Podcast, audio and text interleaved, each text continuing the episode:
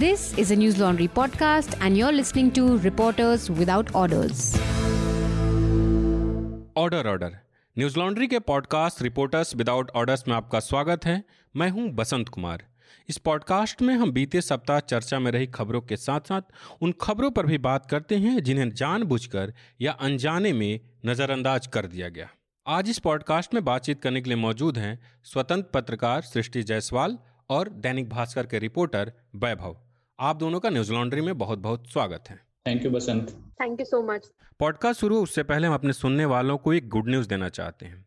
दरअसल India today की मेहरबानी से न्यूज़ लॉन्ड्री का यूट्यूब चैनल पिछले कुछ दिनों से बंद हो गया था जिस कारण हम अपना शो या ग्राउंड रिपोर्ट आप तक पहुँचा नहीं पा रहे थे यूट्यूब के ज़रिए। हमने अपना माध्यम बदल लिया था लेकिन यूट्यूब पे वो उपलब्ध नहीं हो पा रहा था। आज जब बुधवार को हम ये पॉडकास्ट रिकॉर्ड कर रहे हैं।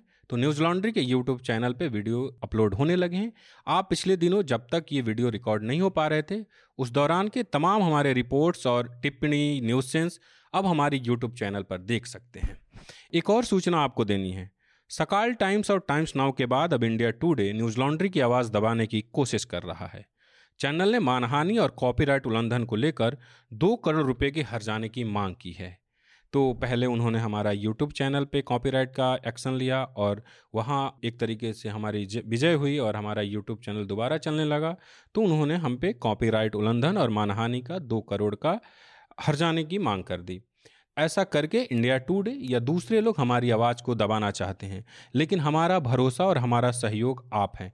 आपके भरोसे हम इतनी अच्छी ग्राउंड रिपोर्ट या जो न्यूज़ चैनल जो वो करते हैं और ख़बरों को दबाने की कोशिश करते हैं, उनकी सच्चाई आप तक पहुंचाते हैं। तो आप अपना भरोसा हम पर बनाए रखिए, न्यूज़ लॉन्ड्री को सब्सक्राइब करिए, न्यूज़ लॉन्ड्री को अपना सहयोग दीजिए और हम लगातार ऐसी ही ग्राउंड रिपोर्ट और इसी तरीके से मीडिया की रिपोर्ट आप तक पहुंचाते रहेंगे। तो हम पॉडकास्ट की शुरुआत सृष्टि जायसवाल की जो द कैरवान में कवर स्टोरी छपी है, उससे करते हैं। जो कवर इमेज है, उसको बताऊँगा, उससे आपको पता चलेगा कि स्टोरी कैसी होगी। रिचुअल किलिंग्स इसका नाम है और एक जो कवर तस्वीर है, उसमें एक बर्तन में लाल सिंदूर रखा हुआ है एक हाथ है, जिससे खून टपक रहा है। तो जितनी ये कवर तस्वीर आपको प्रभावित करेगी वैसे ही अंदर की पूरी जो स्टोरी है वो आपको प्रभावित करेगी। तो हम सृष्टि आपसे ये जानना चाहते हैं कि रिचुअल किलिंग्स जो आपकी कवर स्टोरी है है क्या दरअसल? और आपकी जो रिपोर्ट है उसको थोड़ा हमें संक्षेप में बताइए।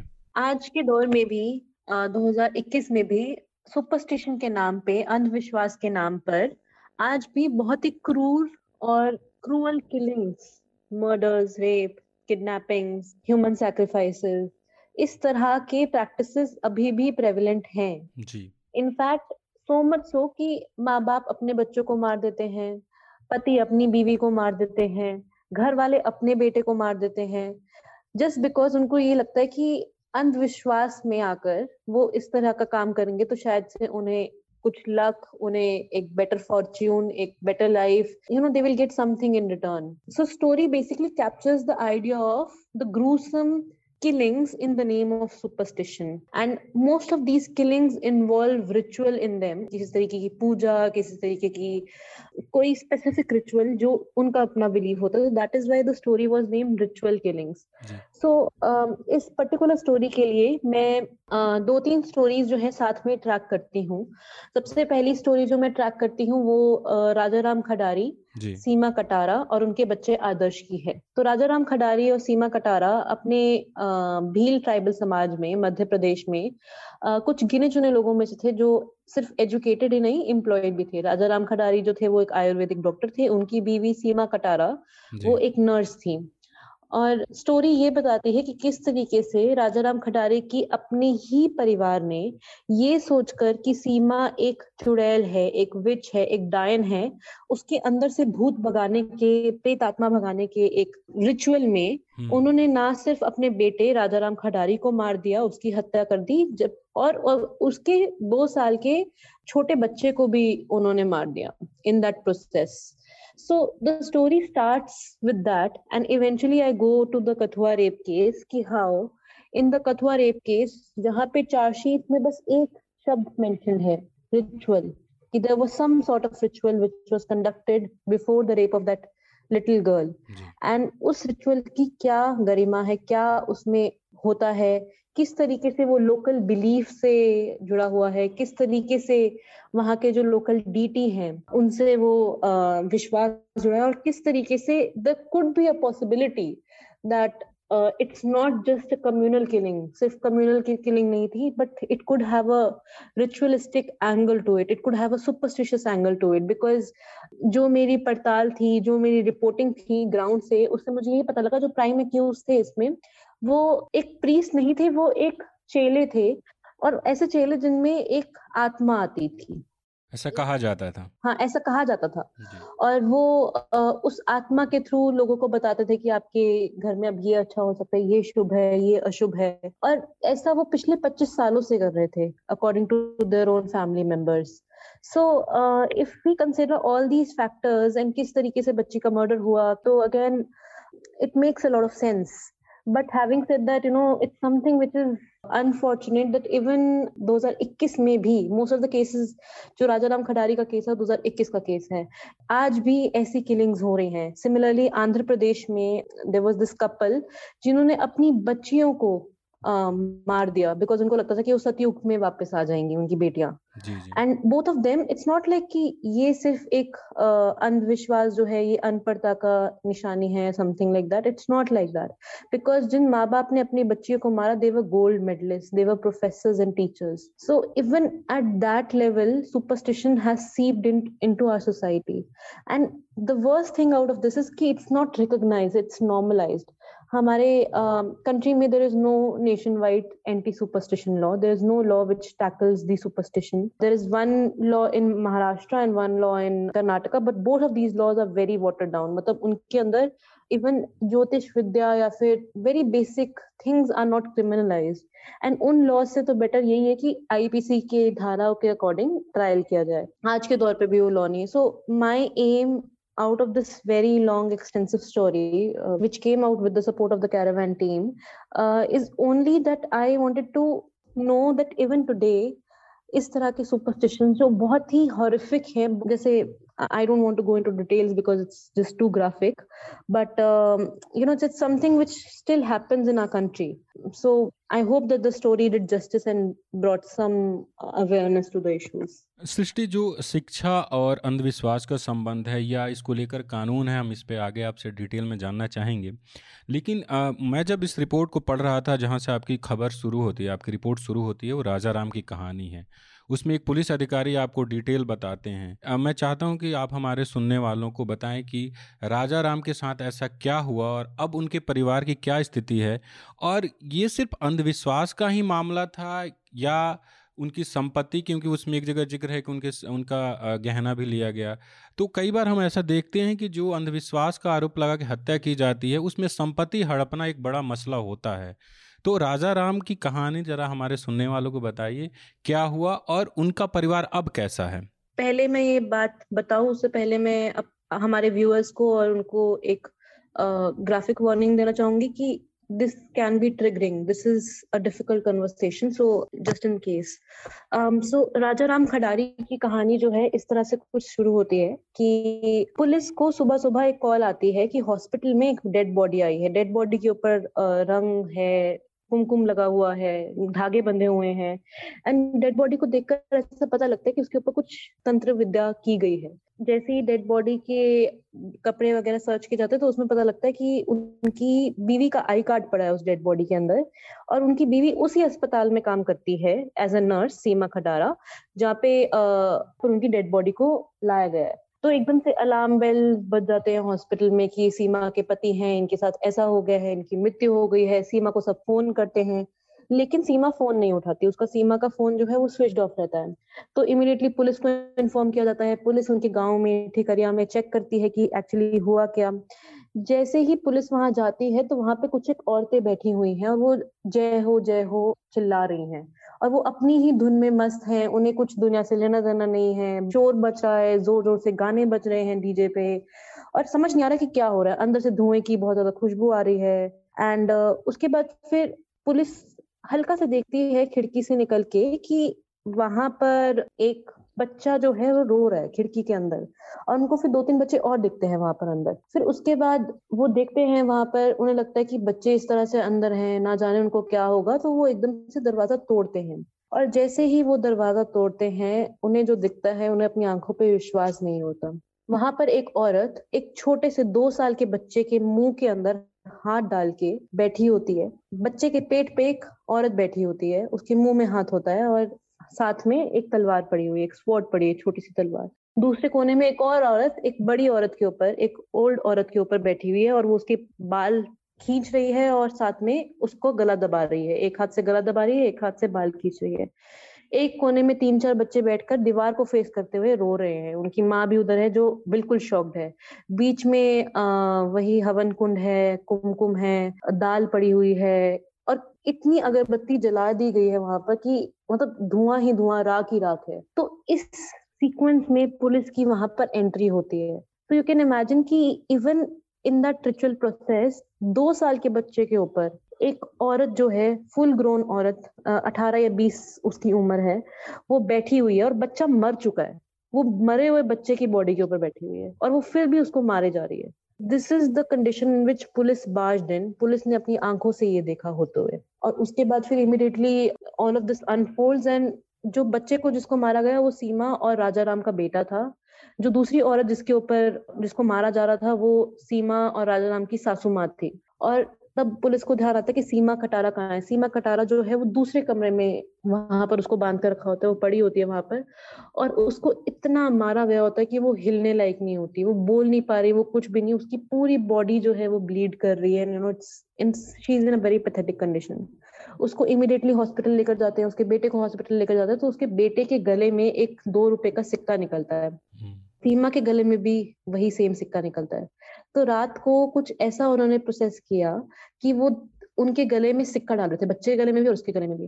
राजा राम की बॉडी ऑलरेडी हॉस्पिटल में थी। तो ऑल ऑफ़ दिस इवेंचुअली जो रिपोर्टिंग में मुझे पता चला कि जो राजा राम का परिवार था, उनको ये लगता था कि सीमा की बॉडी के अंदर कोई चैनपुरा की आत्मा या चैनपुरा की चुड़ैल है, उसने वश कर लिया है। और सीमा जो है, क्योंकि Seema was one of the few people in their entire locality उनके पूरे ट्राइबल समाज में she was not just educated she was very independent वो बहुत इंडिपेंडेंट थी उन्होंने अपने नाम पर अपने पैसे से घर खरीदा था।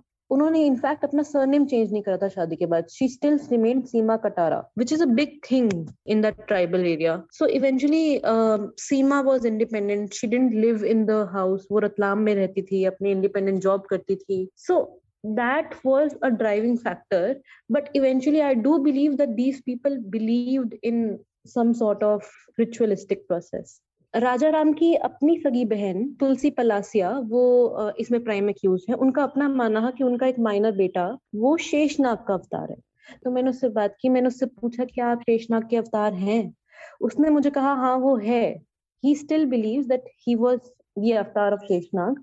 However he added कि अब वो नहीं है मतलब उस समय थे वो शेषनाग के अवतार पर अब नहीं है। एंड मैंने उनसे पूछा कि आपको कैसे पता कि आप शेषनाग के अवतार हैं? तो उन्होंने मुझे कहा कि मुझे फील होता है अंदर से। फिर मैंने बोला आपको फील होना कब से शुरू हुआ? देन ही टोल्ड मी कि बचपन से ही मुझे सब बताता था कि मेरे अंदर शेषनाग है फिर मुझे वो फील होना स्टार्ट हो गया। सो so, in my limited understanding because this is such a complex situation because i also cannot give any you know specific thing ki ye cheez hui ye cheez hui it's a matter of a deep deep deep investigation but in my very limited understanding mujhe ye lagta hai ki it's a confluence of all these factors ki ये इस तरह से करने से भूत प्रेत आत्मा निकल जाएगी that's a strong believe that they held Second part is of course the independence of a woman उनसे असर्टिवनेस जो एक औरत की है कि एक औरत अपने आप को असर्ट करे वो अपने लिए इंडिपेंडेंट लाइफ रहे एक वो उनसे माना नहीं गया वो देखा नहीं गया तो you know that also became a driving factor उसमें मनी भी इन्वॉल्व है कि जिस तरीके से वो कैश लेते हैं सीमा से जिस तरीके से उसे बोलते हैं। So of course, driving factor is money, of course. But at the same time, one of the biggest factor I feel, the biggest factor is lack of you know if there were outreach programs if there were some sort of understanding अगर उनको पता होता जैसे जो राजा राम के पिता है उसके बाद वो लास्ट में मुझे बोलते हैं कि सुपरस्टिशन ने उनकी पूरे परिवार को बर्बाद कर दिया। जी. तो अगर उन्हें शायद से पहले से पता होता तो पूरी फैमिली इस तरीके से इन्वॉल्व नहीं होती इस प्रोसेस में। क्योंकि दो दिन तक ये चलता रही ये क्रिया जो थी वो दो दिन तक चलती रही। तो it's also I think one of the biggest factor is lack of awareness अगर हम अपनी जनता को अवेयर करेंगे उनको बताएँगे कि superstition can become criminal superstition can become so violent in this particular case so then of of course very very required. Um, एक बस हल्का सा मैं लास्ट और बोलना चाहूँगी। जी जी जी जी।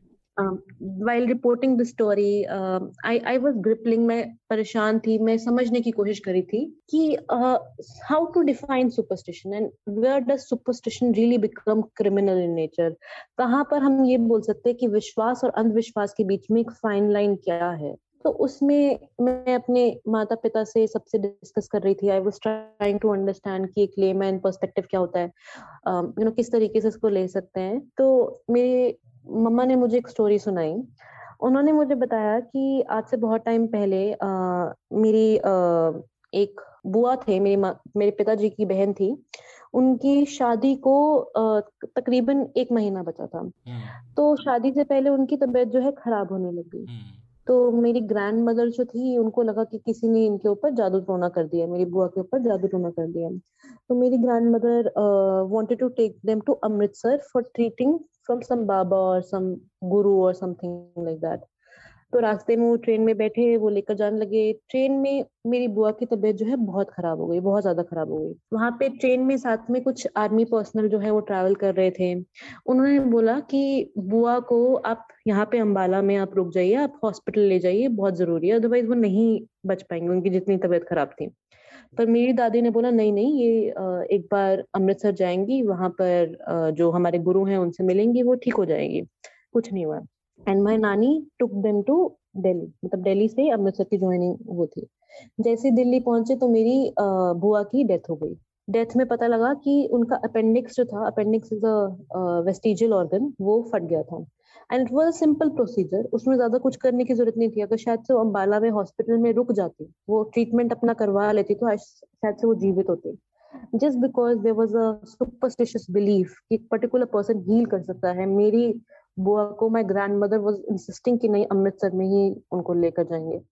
So you know even such a futile belief इतना छोटा सा believe could eventually result in somebody is death and this is a very simple example और ऐसा नहीं कि that my family is very superstitious या फिर would do a lot of ritual but this was a very simple and seems to be very harmless belief कि आप एक particular गुरु में विश्वास करते हैं।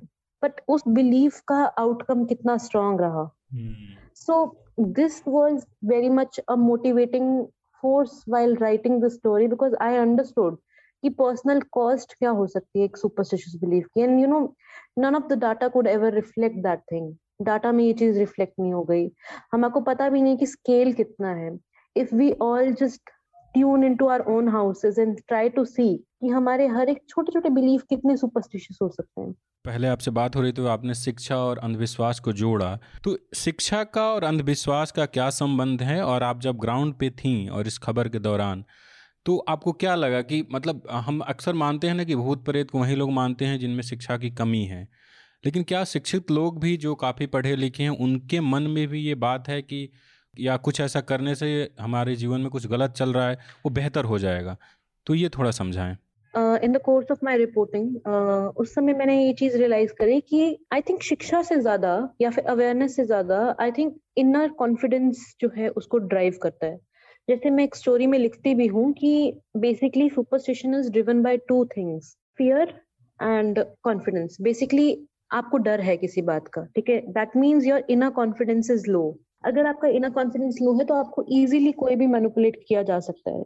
एंड जहाँ पर ये फियर इन्वॉल्व हो जाता है, वहाँ पर you know your particular subjective emotions your thought process the way of your behaviour can be directed towards you know जैसे बहुत सारे लोगों को चीट किया जाता है गवर्नमेंट के थ्रू बहुत सारे लोगों को you know they they get into wrong habits and all that stuff just because of the fear that they have so similarly with politicians a lot of things that i've seen that they don't have enough confidence that they can win at that time most of these involvement in tantrics gurus you know all this ritualistic practices was primarily based on because the politicians did not have enough confidence moral power or you know they they lack some sort of you know self confidence so like for example chandraswami is a very excellent example how a tantric or how a god man was involved in everyday practices of the governance.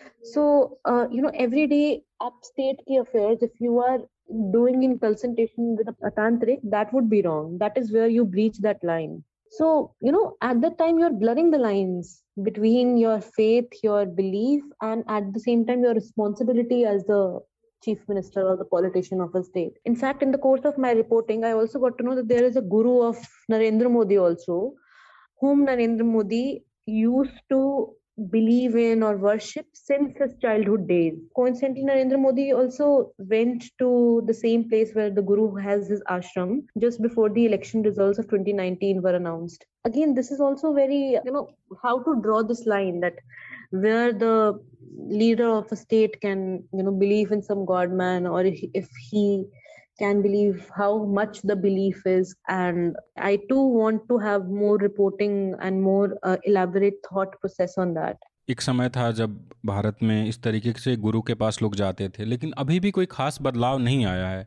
मैं आ, मतलब बातचीत से पहले research कर रहा था तो झारखंड का आंकड़ा मिला क्योंकि अक्सर झारखंड से डायन बताकर हत्या करने के मामले आते ही रहते हैं। तो वहाँ के एक अखबार आईनेक्स ने रिपोर्ट किया था कि जो सरकारी आंकड़ा है उसके मुताबिक उन्नीस सौ इक्यानवे से लेकर 2000 तक, साल 2000 तक 522 लोगों की हत्या डायन बताकर कर दी गई। और इसमें मुख्यतः महिलाएँ ही हैं। तो मैं सृष्टि आपसे जानना चाहता हूँ कि 522 बहुत बड़ा आंकड़ा होता है किसी एक स्टेट में। तो उसको लेकर क्या जो हमारी आईपीसी की धारा है वहीं उस पर इम्प्लीमेंट होती है? कोई अंधविश्वास को लेकर अलग कानून भी हैं और आपने इतने रिपोर्ट्स किए लोगों से मिली तो इसमें जो प्राइम एक्यूज थे या जिन्होंने ऐसा कुछ किया वो किस स्थिति में है? उनको क्या सजा मिली है? जी बसंत अगर आप एक चीज़ नोटिस करेंगे तो ये डाटा जो है 2000 तक का ही है। 2000 से अब हम 2021 में आ चुके हैं। सो so, पिछले 21 इयर्स का डाटा है ही नहीं। You know that is a big thing. So even today we don't know what is the extent of it. अब बहुत सारे स्टेट है. फॉर एग्ज़ाम्पल जिस स्टेट से मैंने अभी रिपोर्टिंग करी मध्य प्रदेश वहाँ पे एंटी विच क्राफ्ट लॉ नहीं है.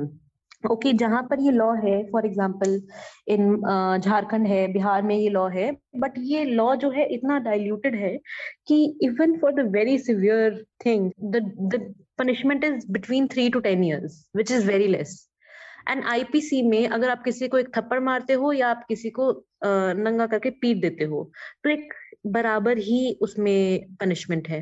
तो even law is very inadequate और इसमें बहुत इंपॉर्टेंट चीज़ नोट करने वाली ये है कि इन स्टेट्स में if I am not wrong छह स्टेट्स हैं जिनमें विच हंटिंग लॉज हैं।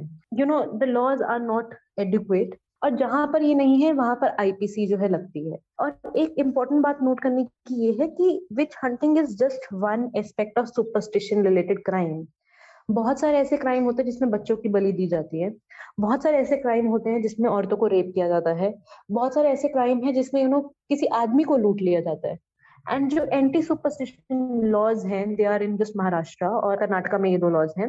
और वहाँ पर इतने डाइल्यूटेड लॉज हैं कि a lot of like for example in Maharashtra the law does not even define what superstition is the law in India इसमें बहुत ज़्यादा साइलेंट है।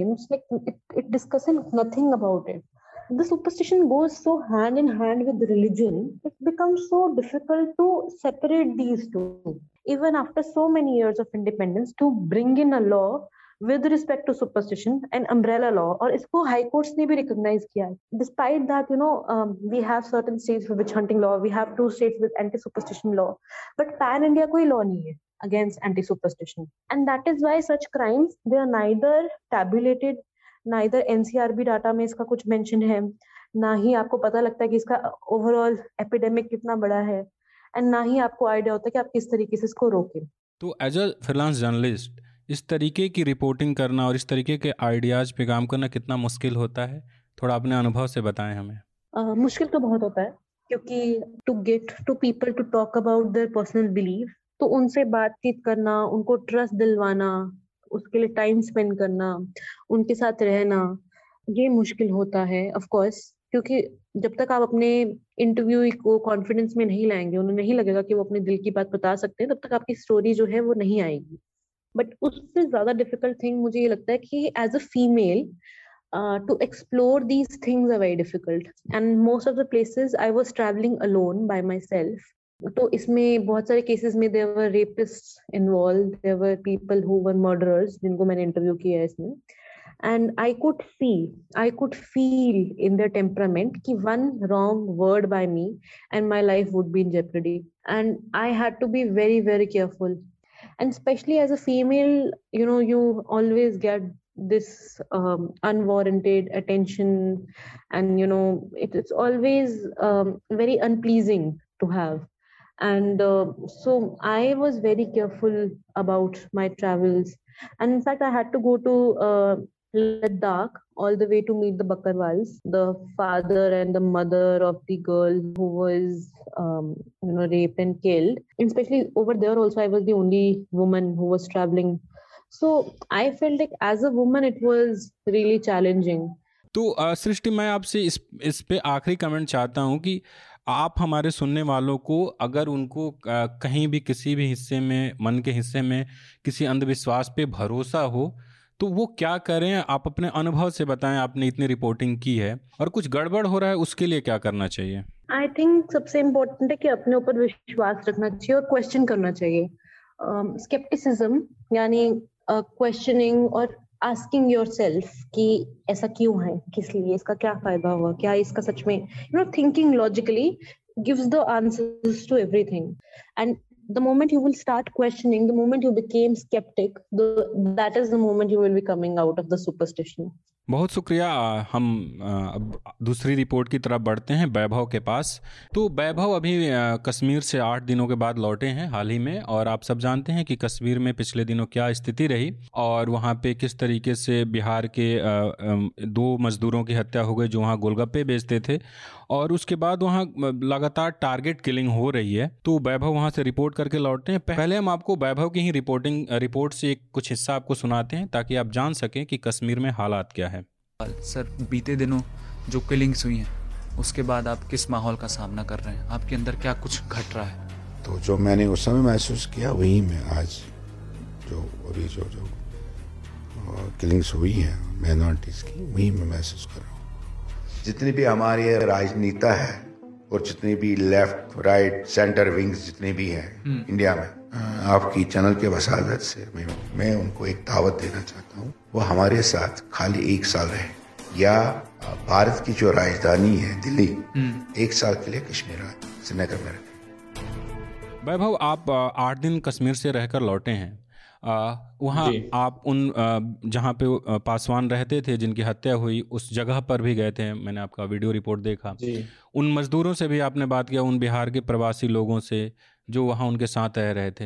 हमें बताएँ कि वहाँ क्या स्थिति है अभी और काफ़ी माइग्रेशन भी हुआ है उसको भी थोड़ा बताइएगा। लेकिन वहाँ जब आप गए थे उन लोगों से मिले थे किस तरीके का भय उनके अंदर था जो लोग प्रवासी हैं वहाँ जाके छोटा मोटा रोज़गार कर रहे हैं?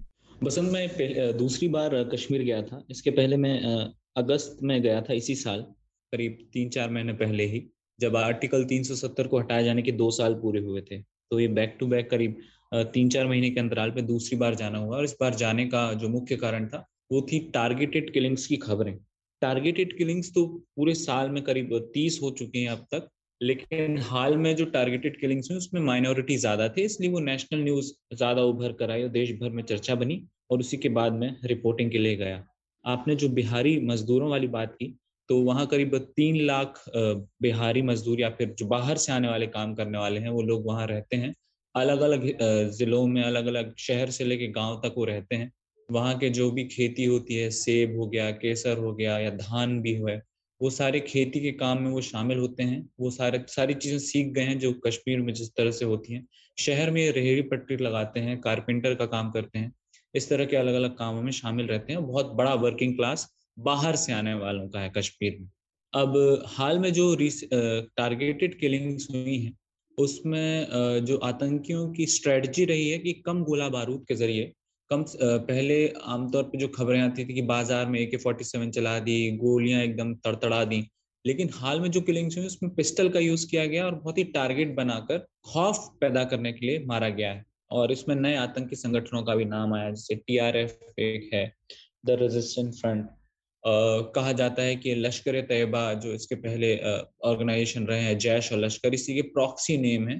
इन्हीं के कैडर्स इसमें काम करते हैं, लेकिन वो नाम बदल कर ऐसा काम करते हैं। ये जानकारी हमें जम्मू कश्मीर के पूर्व डीजीपी एसपी वैद ने दी थी।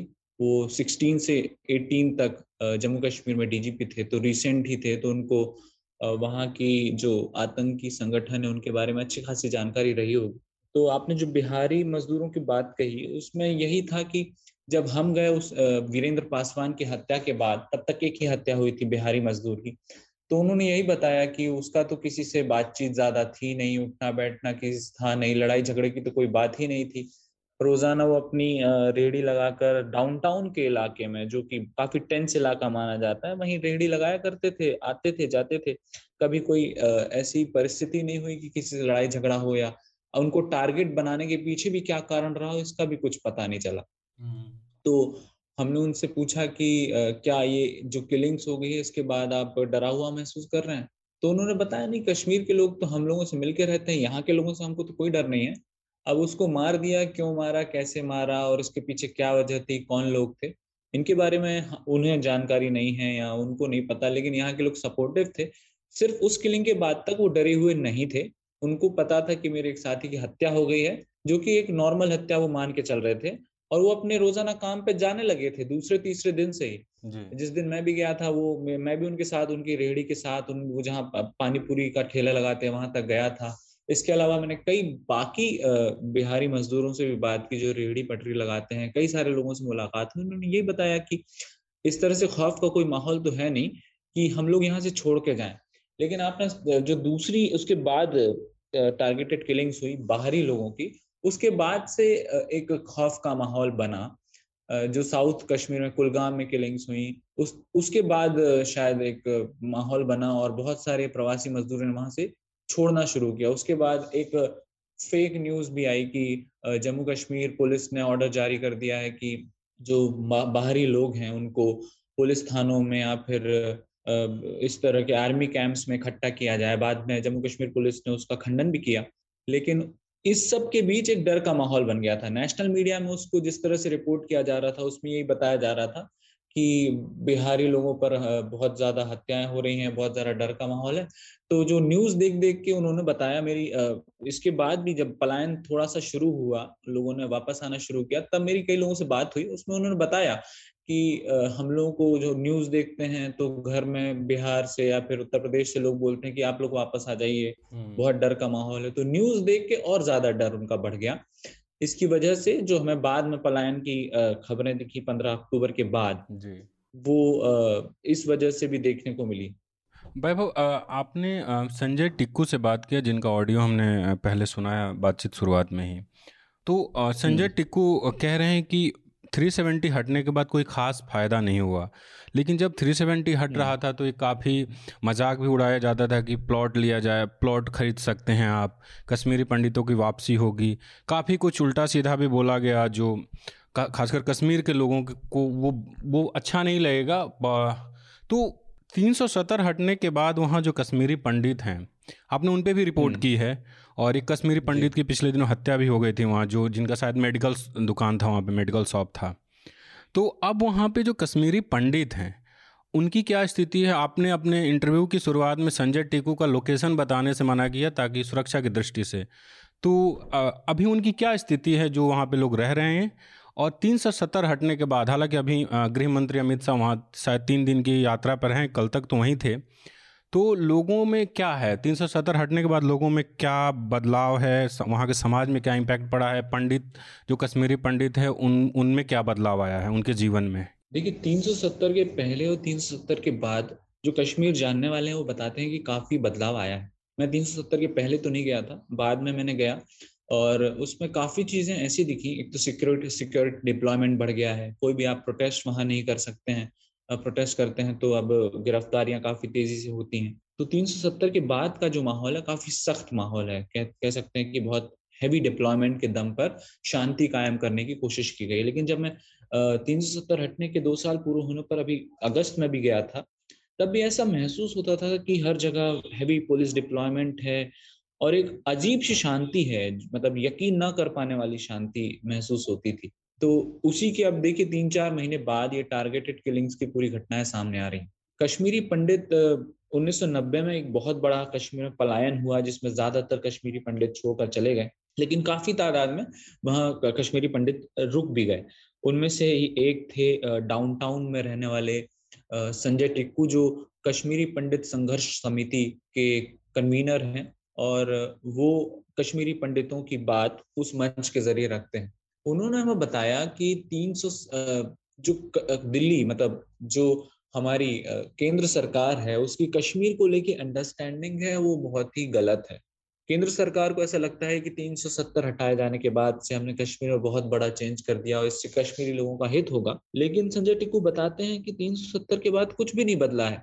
उल्टा उनकी इनसिक्योरिटीज बढ़ गई हैं। जो वहाँ की मेजोरिटी है, तीन सौ सत्तर हटने के बाद एक इमोशन सा है कि हमसे कुछ छीन लिया गया हमसे कुछ छीन लिया गया वो भी हमसे बिना पूछे हमसे बिना चर्चा किए।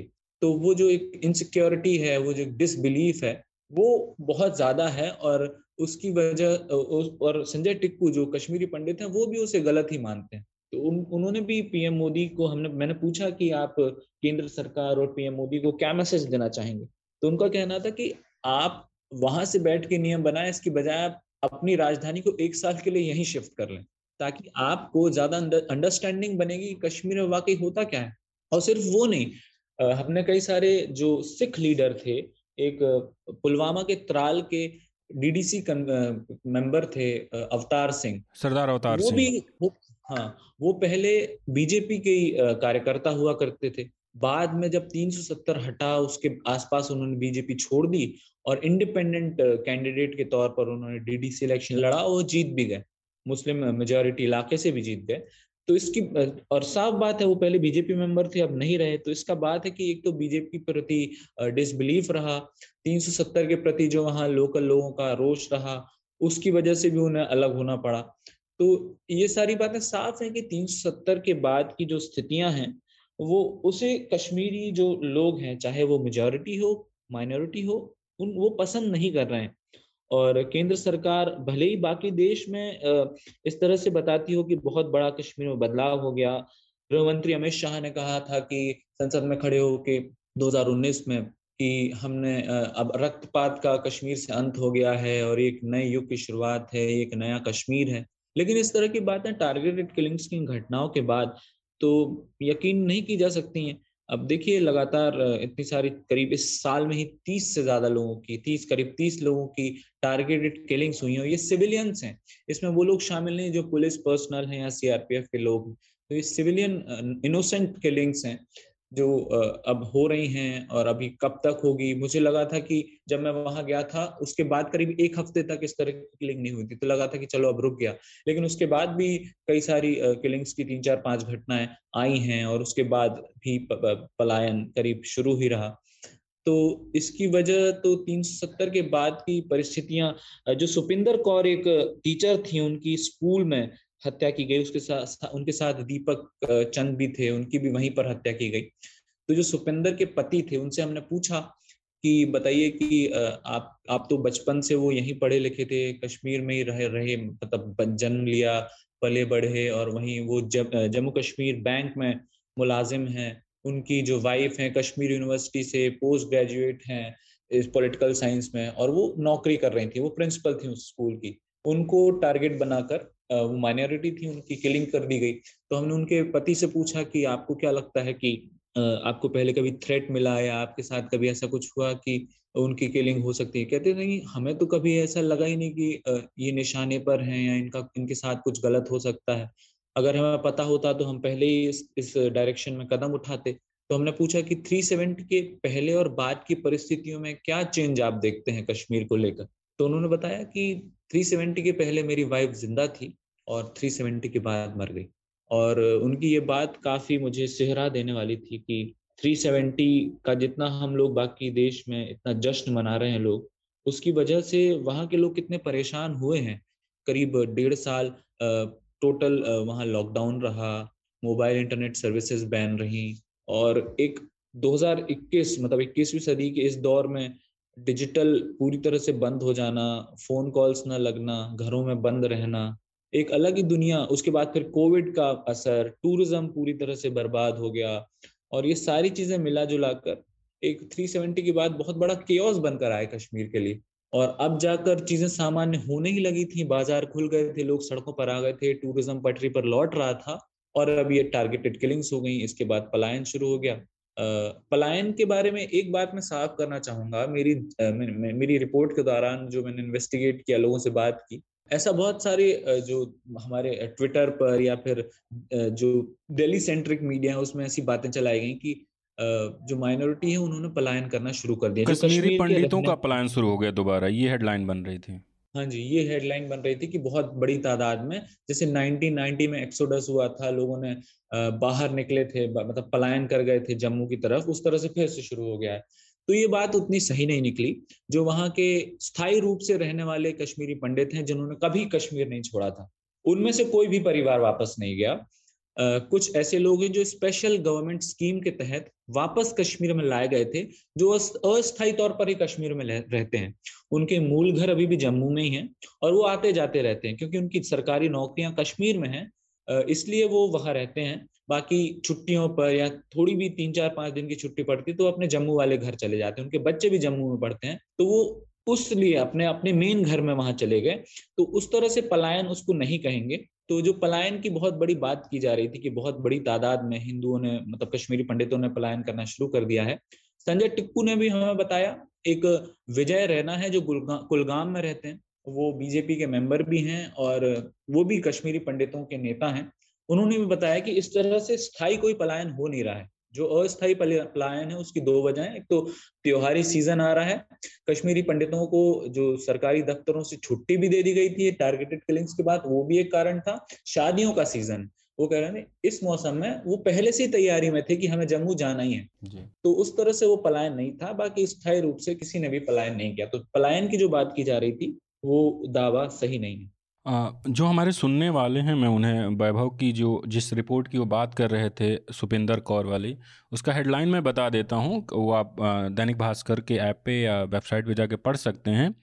कश्मीर में सुपिंदर कौर के घर से रिपोर्ट पति राम बोले 370 हटने के पहले मेरी बीवी ज़िंदा थी, हटने के बाद मार दी गई, केंद्र सरकार से नाराज़ कश्मीरी सिख। तो वैभव, हम एक चीज़ बताएँ कि जब थ्री सेवेंटी हटा तो काफ़ी कुछ वादे किए गए थे कि काफ़ी नौकरियाँ आएँगी, काफ़ी कुछ बदलाव होगा। आप वहाँ के यूथ से भी मिले, मैं आपकी एक रिपोर्ट देख रहा था, आईपीएल से संबंधित था। और वहाँ किसानों से भी मिले जो खेती करते हैं। जो यूथ है, उनके जीवन में क्या बदलाव आया है थ्री सेवेंटी के बाद और वो कैसा महसूस कर रहे हैं? और दूसरा खेती किसानी, क्योंकि आप उसके बाद किसान प्रोटेस्ट भी लगातार कवर कर रहे हैं तो कश्मीर में, खासकर कश्मीर में खेती किसानी की क्या स्थिति है, मैं आपसे जानना चाह रहा था। देखिए जब मैं पिछली बार अगस्त में गया था तो मैंने करीब दो ढाई सौ युवाओं से बात की, क्योंकि मेरी इतनी सारी स्टोरीज थी अलग अलग स्टोरीज के लिए अलग अलग जगह के युवाओं से बात की। इस दौरान भी कई सारे लोगों से बात हुई, क्रिकेट खेलने वालों से लेके जॉब करने वालों तक। ज़्यादातर लोगों ने कहा कि कश्मीर में हिस्टोरिकली ही जॉब एवेन्यूज बहुत कम रहे हैं, क्योंकि वहाँ कोई इंडस्ट्री तो है नहीं। वहाँ एक टूरिज़्म है। टूरिज़्म लेकिन एक लिमिटेड सेट ऑफ़ पीपल्स को ही सर्व कर पाता है और जो पहले से उस कारोबार में हैं वो ये अभी एडजस्ट कर रहे हैं कोविड के बाद कि उनका रोज़गार पुरानी स्थिति में वापस आ पाए। नए जॉब एवेन्यूज टूरिज़्म में अभी तक नहीं है। 370 के बाद बहुत सारे दावे किए गए कि वहाँ बहुत सारी कंपनियाँ जाएँगी इन्वेस्टमेंट आएगा, केंद्र सरकार स्पेशल पैकेज देंगी। उस सब की बातों का कोई भी असर नहीं दिख रहा है। जिससे भी यूथ से मिलो तो वो कहता है कि आ, हमारे पास काम नहीं है कुछ करने के लिए। हम ठीक ठाक पढ़े लिखे भी हैं तो उसके बावजूद भी हम क्या करें समझ नहीं आता। बाकी देश में हमारे घर वाले जाने नहीं देते हैं। वो कहते हैं कि आप दूसरे राज्यों में जाएँगे तो एक डर का माहौल रहता है कश्मीरियों के लिए तो वो जल्दी छोड़ते भी नहीं है कि आप बाहर जाएँ। तो वो कहते हैं कि हमारे जो एवेन्यूज हैं जॉब या फिर रोज़गार की वो बहुत ही कम है। दूसरा थ्री सेवेंटी के बाद जैसे कोई भी पढ़ने लिखने वाला यूथ होगा स्टूडेंट होगा, उसको ये बात समझ में आ रही है कि हमसे बिना पूछे हमारे स्टेट में बहुत बड़ा चेंज कर दिया गया और वो उन्हें हरगिज डेमोक्रेटिक नहीं लगता और जो कि डेमोक्रेटिक नहीं भी तो उनको ऐसा लगता है कि जो केंद्र सरकार है, उसने कश्मीर के प्रति ज़रूरत से ज़्यादा सख्त रवैया अपना दिया जिनका खामियाजा उन्हीं के आ, मतलब कश्मीर को ही भुगतना पड़ रहा है। कई सारे लोगों ने हमसे बातचीत में बताया कि देश बाकी देश को खुश खुश करने के लिए बाकी देश चाहता था कि 370 हटे इसलिए कश्मीर में अचानक से 370 हटा दिया गया और जिसको सारे मीडिया में मास्टर स्ट्रोक और मोदी गवर्नमेंट ने भी इस तरह से रिप्रेजेंट मतलब उसको दिखाया कि एक बहुत बड़ा मास्टर स्ट्रोक था क्या गजब कर दिया रात मतलब लोग सुबह उठे और सब लॉक था। तो और उसके पहले भी कारण दिया गया था कि अमरनाथ यात्रा पर अटैक का कोई थ्रेट है, उसकी वजह से सिक्योरिटी डिप्लॉयमेंट बढ़ाया गया है। तो उन्होंने कहा कि आपने एक रिलीजन का झूठा बहाना बनाकर सिक्योरिटी डिप्लॉयमेंट बढ़ा दिया और अचानक से हटा दिया। उसकी वजह से फेथ का एक बहुत बड़ा ब्रीच उसमें देखने को मिला है। लोग जितना मतलब केंद्र सरकार या भारत सरकार कहें, उस पर भरोसा करते थे, अब उतना भरोसा नहीं रहा है। और हमारी दूरी, दूरियाँ जो कम कर किया जाने की बात की जा रही थी, वो दूरियाँ बल्कि बढ़ी। तो इस तरह की जो चीज़ें हो रही हैं, उसकी वजह से तो हम एक दूरियाँ कम करने की बजाय दूरियाँ बढ़ाने की तरफ़ बढ़ रहे हैं। तो इसका बेस्ट तरीका यही हो सकता है कि लोग मतलब केंद्र सरकार कश्मीर को समझे, वहाँ के लोगों से डायरेक्ट बातचीत स्टेब्लिश करे वैभव आखिरी सवाल मैं आपसे ये जानना चाह रहा हूँ कि दिल्ली में जो मीडिया है उसने। खासकर ये लिखा कि एंटी कश्मीरी मतलब गैर कश्मीरियों की हत्या हो रही है वहाँ के। एक सीनियर अधिकारी का एक ट्वीट आया जिसमें उन्होंने आंकड़े दिए थे तो क्या ये हाँ। जो टारगेटिंग किलिंग हो रही है वो गैर कश्मीरियों की हो रही है या उसमें कश्मीर के लोग भी और वहाँ का जो बहुसंख्यक तबका है खासकर मुस्लिम तबका उनकी भी हत्या हो हाँ। रही है या सिर्फ़ बाहर के लोगों की हत्या हो रही है और गैर मुस्लिम लोगों की हत्या हो रही है देखिए आंकड़े साफ़ तौर पर गवाही देते हैं कि ज़्यादातर ऐसे लोगों की हत्या हुई जो वहाँ की मुस्लिम मेजोरिटी है हमने ऐसे दो तीन लोगों को ट्रेस करने की कोशिश की लेकिन उनके घर मतलब उन्होंने मना कर दिया बात करने से एक तरीके से, क्योंकि उनको भी डर था कि आगे इसके कॉन्सिक्वेंसेस हो सकते हैं। क्योंकि माइनॉरिटीज को पुलिस प्रोटेक्शन वगैरह ज़्यादा दी गई है तो वो कम से कम बात करने के लिए तैयार हो गए। तो ऐसे लोग जो ज़्यादातर मुस्लिम मेजोरिटी थे टोटल करीब तीस लोगों की हत्या हुई है, उसमें से छह सात लोग माइनॉरिटीज हैं, लेकिन ज़्यादातर लोग तो वहीं के रहने वाले मुस्लिम मेजोरिटी लोग हैं। तो उनकी भी किलिंग्स ज़्यादा मतलब ज़्यादातर तो उनकी ही किलिंग्स हुई है। तो जो एक नैरेटिव हमारे बाकी देश के हिस्सों में बनाया गया है नेशनल मीडिया ने बनाया वो इस वजह से हुआ क्योंकि एक हफ़्ते में कई करीब पाँच पाँच किलिंग्स हो गई, जिसमें से ज़्यादातर माइनॉरिटीज थे, सिख थे और हिंदू थे। तो उस वजह से एकदम से नेशनल न्यूज़ बनी। किलिंग्स तो पहले भी हो रही थी। आ, हम ये भी कह सकते हैं कि अभी जो माइनॉरिटीज किलिंग हुई अगर इसमें मेजोरिटी किलिंग्स होती तो शायद उतनी बड़ी न्यूज़ ना बनती और शायद मैं भी कवर करने के लिए ना, ना जाता या ना भेजा जाता। तो उस तरह से आप समझ सकते हैं कि जब माइनॉरिटीज की वहाँ किलिंग हुई तब वो एक नेशनल न्यूज़ बनी। फिर आपको आंकड़े देखने को मिले कि इतने लोगों की हत्या हो गई उसमें ज़्यादा ये थे कम ये थे। तो ये बात कहना कि सिर्फ़ हिंदुओं या फिर सिर्फ़ माइनॉरिटीज को ही निशाना बनाया जा रहा है, ये गलत बात है। वहाँ जो भी इस तरह से आतंकियों के टारगेट पर आता है, उनको निशाना बनाया जाता है। जिन मुस्लिम मेजोरिटी लोगों को वहाँ मारा जा रहा है, उनको या तो मुखबरी के शक में मारा जा रहा है या फिर इस तरह की और भी कई कारण हो सकते हैं। उन कारणों की वजह से उनकी हत्याएँ हो रही हैं और टारगेटेड किलिंग्स को आप बिल्कुल साफ़ तौर पर समझ लें कि ये बिल्कुल पहले से प्री प्लांट किलिंग होती है। इनको जो भी आपका टारगेट है, उनको आइडेंटिफाई किया जाता है लोकेशन को की रेकी की जाती है, उसकी पूरी तैयारी की जाती है, उसके बाद एक पिस्टल के ज़रिए दो लोग जाकर या एक लोग ही जाकर उसको टारगेट पर लेते हैं, उसकी पहचान सुनिश्चित करते हैं। पिस्टल बिल्कुल ब्लैंक ज़ीरो पर बिल्कुल करीब से मार उसको टारगेट करके मार देते हैं। एक दो गोलियाँ चलाकर या तो सिर में। आपने एक वीडियो भी देखा होगा एक एसआई की हत्या हुई थी। हाँ, हाँ, पीछे से आगे जो मारते हैं। उसमें भी इसी तरह से बिल्कुल पीछे से बिल्कुल करीब से पिस्टल से गोलियाँ एक दो चला देते हैं और भाग जाते हैं।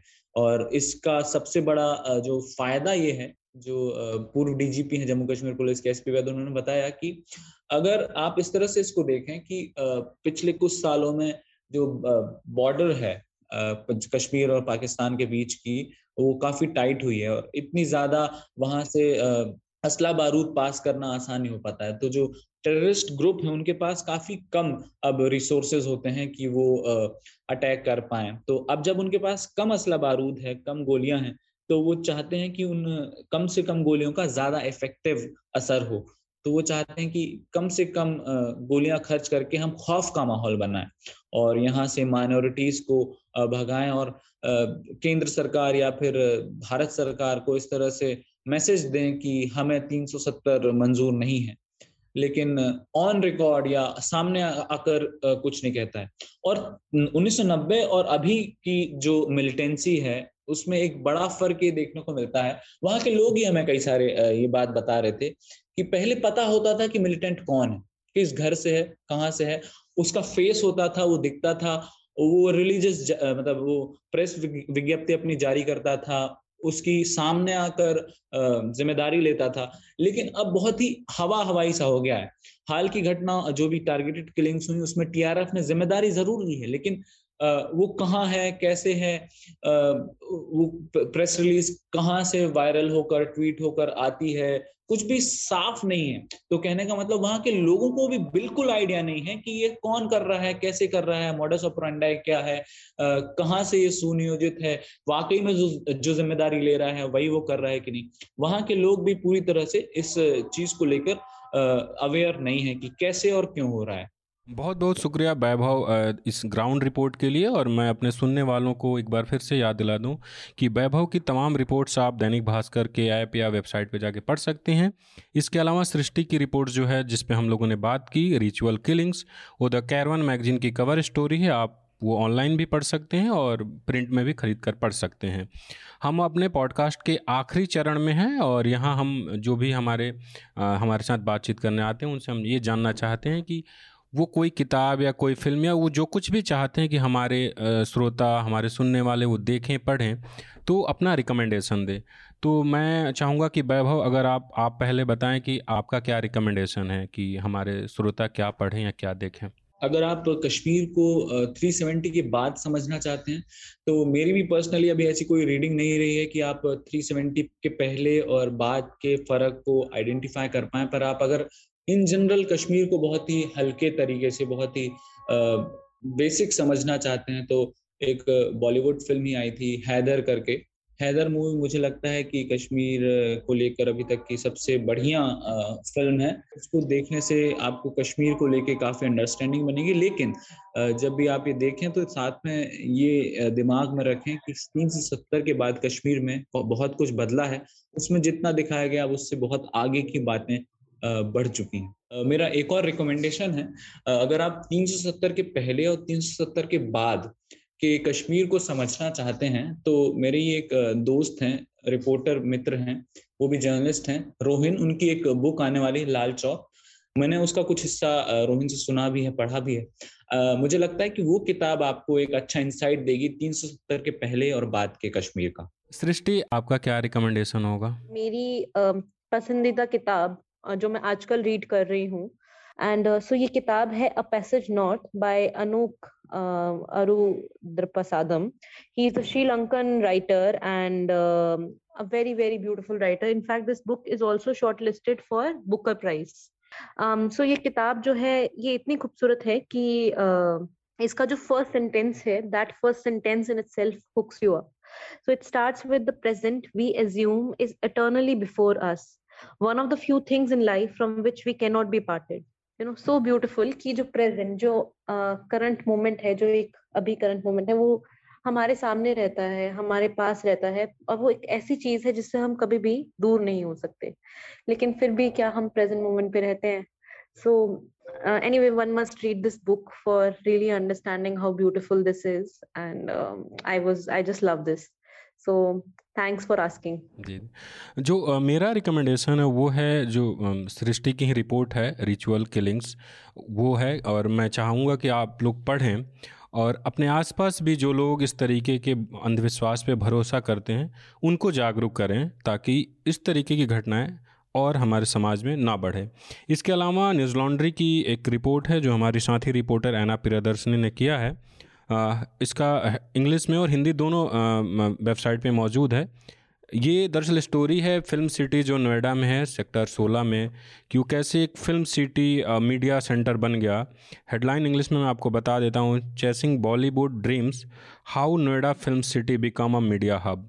तो कैसे जो फ़िल्म सिटी जिसकी पूरी संकल्पना थी, वहाँ पे फ़िल्में रिकॉर्ड शूट होंगी, वो कैसे मीडिया सेंटर बन गया और तमाम जितने बड़े न्यूज़ चैनल हैं, सब वहीं हैं। तो ये रिपोर्ट आप पढ़ सकते हैं और आप जान जाएँगे कि कैसे पूरा सिलसिला शुरू हुआ और कैसे ये फ़िल्म सिटी से मीडिया हब बन गया। ये स्टोरी जो है पेबॉल स्टोरी है और पेबॉल का मतलब ये है कि आपको इसे पढ़ने के लिए पे करना पड़ेगा। आप ये जानते हैं कि न्यूज़ लॉन्ड्री किसी से विज्ञापन नहीं लेता, ना ही सरकार से और ना ही कॉरपोरेट से। ऐसे में हम आपके सहयोग से काम करते हैं। अगर आप चाहते हैं कि इस तरीके की ग्राउंड रिपोर्ट और इस तरीके की अच्छी बातचीत जिसमें तमाम अच्छे अच्छी रिपोर्टों पे बातचीत हो अगर आप सुनना चाहते हैं और अगर आप ग्राउंड रिपोर्ट पढ़ना चाहते हैं तो न्यूज़ लॉन्ड्री को सब्सक्राइब करें और गर्व से कहें मेरे खर्च पर आज़ाद हैं खबरें तो इसी के साथ ये पॉडकास्ट खत्म होता है सृष्टि और वैभव आप दोनों को बहुत बहुत शुक्रिया इसमें शामिल होने के लिए Thank you so much for inviting. Thank you, Basan. All the News Laundry podcasts are available on Stitcher, iTunes, and any other podcast platform. Please subscribe to News Laundry help us keep news independent. To catch all our podcasts on news, pop culture, current affairs, and sport, visit newslaundry.com. Follow us on Facebook, Twitter, and Instagram, and subscribe to our YouTube channel.